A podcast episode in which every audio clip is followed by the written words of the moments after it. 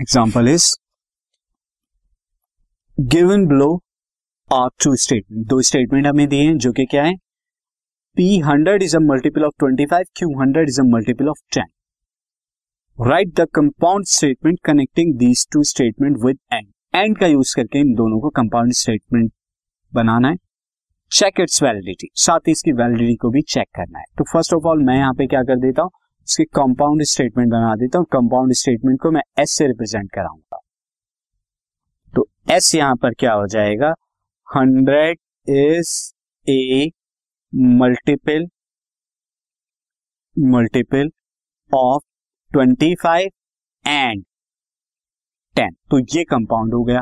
अब ये एंड से आपने यूज़ किया, यानी पी एंड क्यू और मैंने अभी बताया कि पी एंड क्यू वाले केस में जब आपको प्रूफ करना है ट्रू है तो इसके अंदर आप ये भी प्रूफ कीजिए individually P true and Q true ये दोनों अगर आप ट्रू होते हैं, तभी जो स्टेटमेंट है, उनका कंबाइन स्टेटमेंट एस जो है, वो ट्रू होगा।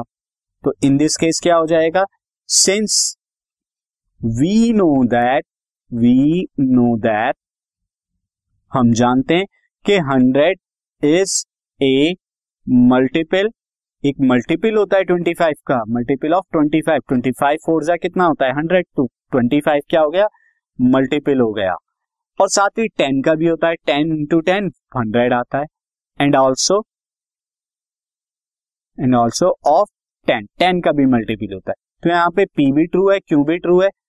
Therefore S is also true तो जब पी भी ट्रू हो गया क्यू भी ट्रू हो गया तो दोनों का कंबाइन जो है वो एस भी ट्रू होगा